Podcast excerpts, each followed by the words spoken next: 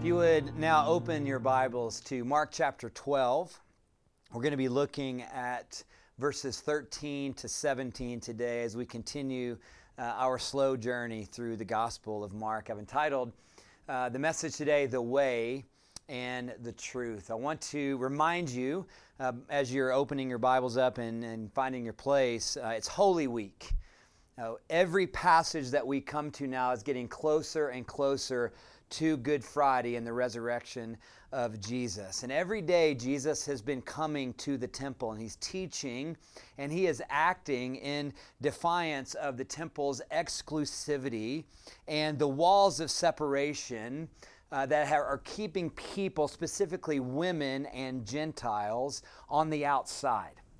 Uh, the, the opposition of Jesus' actions and his teaching is uh, growing of the power elite of the temple. Uh, the chief priests and the uh, teachers of the law are have now uh, recruited. They've gone out and they've recruited um, Pharisees and they've recruited Herodians uh, into the mix of the opposition to Jesus and his teaching and his leading to this new way of radical inclusivity in the gospel. Who are the Pharisees? We'll see them in the passage today. The Pharisees uh, are distinguished by a very strict uh, observance to both the written Mosaic law, but also uh, traditions, oral traditions. So they are a group of people that have really even raised the, the written Mosaic law even higher of their own traditions, and they are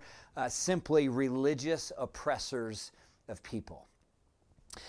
The chief priests and the teachers of law also recruit a group of people called the Herodians in their opposition to Jesus. Who are the Herodians? Uh, they derive their name uh, for, as followers of King Herod. This is a, a political party who wanted Judea the region where Jerusalem is, uh, as well as other areas around, to be ruled by the Herods. Uh, they are simply the political oppressors of people. So now we have the chief priests and we have the teachers of the law and we have the Pharisees who are religious oppressors and we have the political oppressors, the Herodians, all coming together in their opposition to Jesus. They are the power elite of Jerusalem of the day, and power is addictive. And when someone is coming against their power structures, of oppression and walls and separation, they don't like it very much. And so they come together in opposition of Jesus. It's interesting in our text to note that the Herodians and the Pharisees are coming together against Jesus because they weren't together. Herodians were political foes of Pharisees.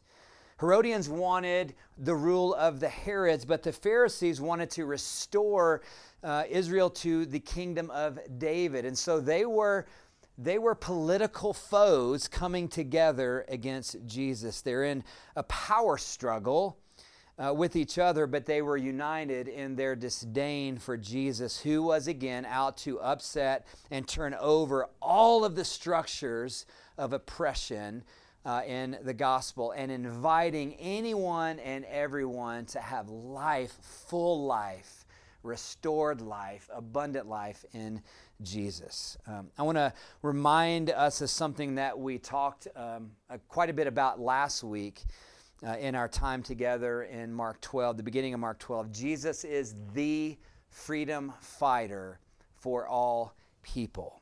And his fight for freedom, fulfilling the prophecy of Isaiah 56, is for all nations, all tribes, all peoples. And this is upsetting the power establishments of the day. And so, with that context in mind, let's come to the passage. Uh, I'll just read it. I'm reading out of the ESV translation. Let's read these verses together again. Mark 12, verses 13 to 17. And they sent to him, to Jesus. They, chief priests, elders, teachers of the law, they sent him to Jesus, some of the Pharisees and some of the Herodians, to trap Jesus in his talk, in his teaching there at the temple.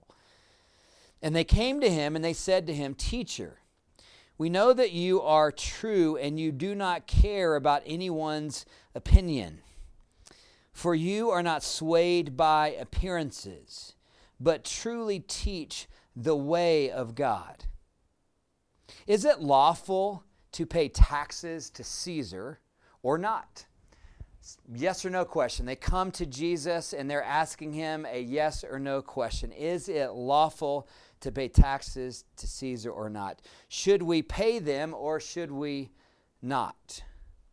Verse 15, but knowing their hypocrisy, knowing their hypocrisy of the question and the trap that the question is, Jesus said to them, Why put me to the test? Bring me a denarius. A denarius was a coin that was equal to one day's of. Uh, a wage for labor. So one denarius is one day's wage for a day's work. Bring me a denarius and let me look at it. And they brought one. They, being the Herodians and the Pharisees, they gave, they brought Jesus this Roman coin called a denarius. And they brought one, and Jesus said to them, Whose likeness and inscription is this? And they said to him, Caesar's. And Jesus said to them, Render or give unto Caesar the things that are Caesar's, and to God the things that are God's. And they marveled at him. Once again, a, a direct question. Uh, they are not seeking truth. They are not seeking the way and the truth. They're out to test Jesus. We've seen this the last two weeks. Uh, a question like that. Jesus answered a question with a question. Jesus answered a question with a parable. Again, today, Jesus is answering a, a loaded, hypocritical uh, question out to test him with another question. Uh, quite shrewd of Jesus to continue to interact in these ways. Um, let me give you some historical context for just a minute. Uh, these interrogators the Herodians and the Pharisees, they, they bait the trap by asking a yes or no question about an explosive political and religious issue of the day. And the explosive issue of the day was the paying of taxes to Rome, who was oppressing the people of Judea. Uh, Judea became a Roman province in AD 6 which simply means they were overthrown by Rome in AD 6. A census was taken, and the Romans levied what was called a head tax on all the people, and everybody had to pay the head tax. And so, in addition to paying property taxes or other taxes for articles, which we would know as sales taxes, they are also all taxed based on each individual person. And I just want to invite you to imagine can you imagine for a moment it's your land? And it gets overthrown by this oppressive Roman government. And then you have to pay that oppressive government taxes to be there in your country, living on your land. How would that make you feel? The NIV application commentary, as I was studying this this week, uh, points this out. This is really important historical context for us to understand. Almost every resident of Palestine knew someone whom the Romans had victimized. They were sold into slavery, they were forced off their land, and they and some were executed for rising up against the oppression. So here's what's going on here these two oppressors who are coming together in unison against Jesus come to Jesus and they say to him, You need to pick a side here. The question is loaded because it, it, it raises the question of Jesus' allegiance. Can one pay taxes to Caesar and still give allegiance to the God of Israel? And so Pharisees, Herodians, political foes come together with this loaded question, and they ask Jesus basically, which side are you going to be on here? The Pharisees or the Herodians? There's no middle ground. The Herodians would say, pay the tax. If you say pay the tax, then you're one of us. And the Pharisees would say, well, don't pay the tax and stand with us against Roman oppression. And that's where the hypocrisy of this whole thing was with the Pharisees. And so Jesus knows the hypocrisy and he says, basically, do you have a coin? Do you have a denarius? Bring one to me. And so they bring this coin over to Jesus. He asks for the coin, which, which is their coin. It's the Herodians' coin. It's their, it's they, they have both, the Pharisees and the Herodians, they've both submitted to doing business with this Roman currency. And they have both, hear this, they have both benefited financially from the Roman occupation. That's the hypocrisy of what's going on with the Pharisees. They are actually benefiting. And the Herodians are benefiting from the Roman occupation. And that's the hypocrisy of the question. Uh, maybe to help you understand this um, um, in our context today, um, uh, in the context of the, of the explosive and hard and difficult and important and necessary conversation on race, uh, he is using the question Do you have a denarius? Do you bring me a denarius? He is using the question to point out their hypocrisy because they are both benefiting from the evil system that is at play without taking a side in their debate because the debate that they're having is one of their own uh, oppression, it's one of their own uh, wealth uh, in terms of how they are benefiting from it. And so Jesus asked the question uh, to help them understand their hypocrisy. I want to pause here for just a second and just have you think through this question with me. Do you think that Jesus, who was born in Bethlehem, who grew up in Nazareth, do you think that he might have an opinion about the Roman empowered Herods. Remember what happened when Jesus was born in Bethlehem. It was the current Herod's granddad. That's, that's what was happening when Jesus. So the current Herod in our text today, Matthew or Mark 13, his granddad, and um, at the beginning of uh, the life of Jesus. Remember the story Herod the Great, wise men from the east came looking for the newborn king of the Jews. And the Herod kills all of the male children two years and younger in Bethlehem.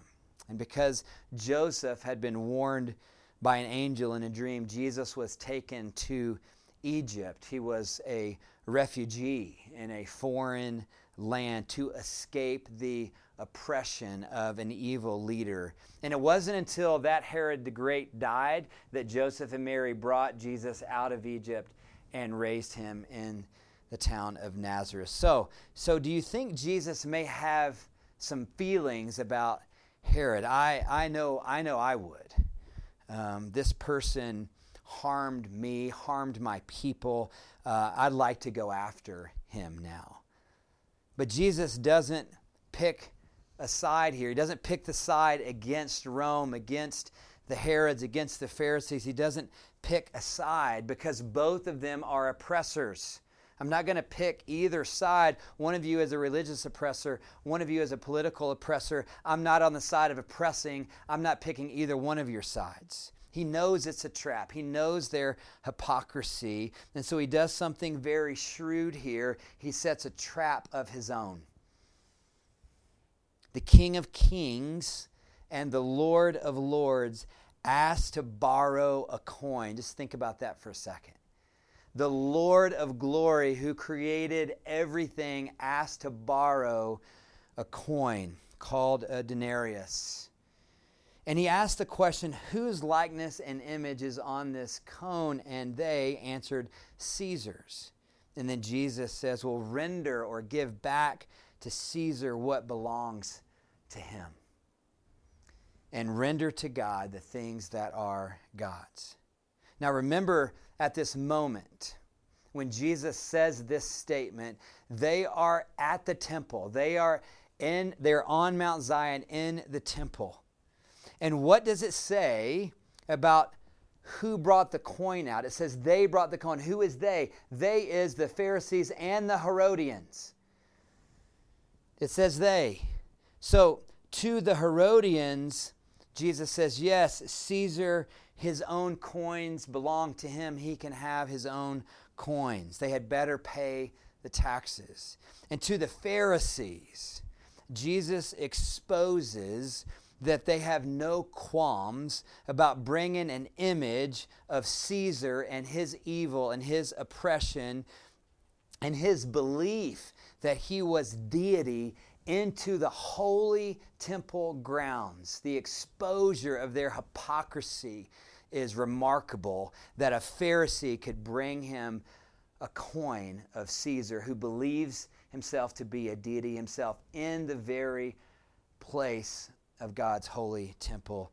So, in effect, Jesus says, Let Caesar have his idols and give to God what belongs to God. Uh, Herodians and Pharisees were about behavior, about um, ruling by fear and power and control and behavior. Um, oppressing people in fear so they could control them. But Jesus is about our hearts, He's about what happens on our inside.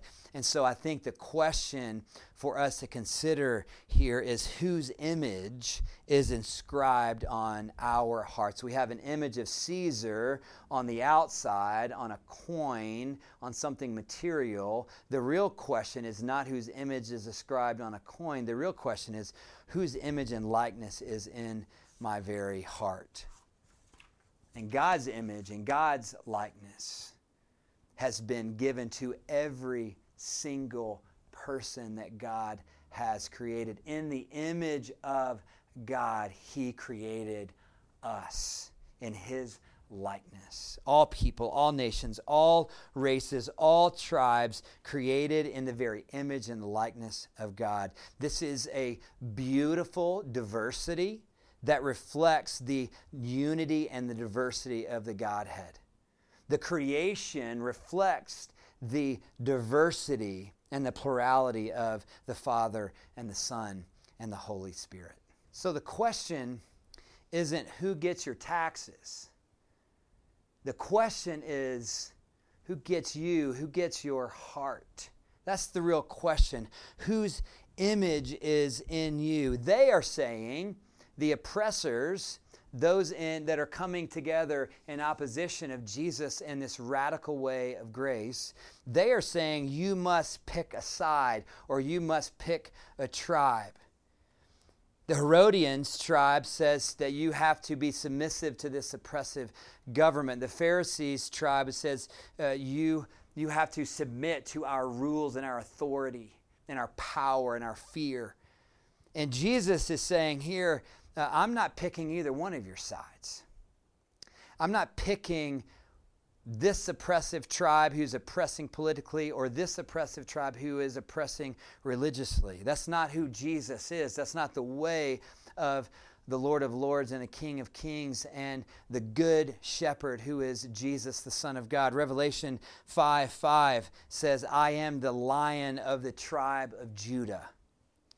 Jesus is saying here, I'm not picking one of your tribes, I am the tribe. We see this in verse 14. They were uh, actually speaking something true of Jesus in their attempt to try to uh, trap him. And they say, You truly teach the way of God, the truth, the way. Yes, it, that is absolutely true. This is true. He is the way and the truth and the life. This is true. Jesus is way bigger than either one of those two tribes. He truly teaches the way of God because he is the truth and the way. So I wonder as we read through that passage, did John chapter 14 ring a bell? John 14, 6, I am the way, the truth, and the life. Jesus isn't to be fit into our overtly religious or our overtly political identities. Jesus is not offering to be an add on to our lives. He is the way. He is the freedom fighter. He is the way. He is the truth. He is the life. No one comes to the Father but through Jesus alone. This is the gospel. The truth of Jesus is liberating to all captives. But also, we know this to be true. The truth of John 14, 6, that truth can offend, can't it? He tells the disciples uh, very, very soon after this encounter that we're looking at today in Mark 12, very soon after this encounter, he is with all of his disciples. It is the Thursday night before Good Friday. This is John chapter 15. This is the Last Supper discourse. And Jesus tells the disciples If the world hates you, know that it hated me before it hated you. If you were of the world, the world would love you as its own. That's what was happening. They, they pick a side, and then we will love you as because you have picked one of our sides. Jesus isn't picking either one of their sides. The world would love you as its own, but because you are not of the world, but because you are of the line of the tribe of Judah, because I chose you out of the world, out of those oppressive tribes, therefore the world hates you. But in, in the reality, of knowing that followers of Jesus who are following the line of the tribe of Judah will face opposition, even hatred for those who want to oppress and those who demand that we pick one of their sides. In the, the very same Last Supper context, Jesus says, Even though the world hates you, you are called to love. This is from John chapter 13. Just as I have loved you, you are to love one another. This is how people will know that you are my disciples if you have love for one another. I'm not going to pick either of your tribes. I am the way and the truth and the life, and the way is love and grace and freedom and liberty and hope and peace. And so, to the Herodians, Jesus you can die on this hill of this tax. Render to Caesar what is Caesar's. To the Pharisees, you can die on the hill of your morals and your traditions. But I, I will die on the hill of Golgotha so that all these other hills and places of division and walls and divisions and oppressions will be made level. I am bringing down all of the dividing walls. Be reminded again Jesus borrowed a coin. He was the king, the king of the world, and Jesus didn't have his own coin.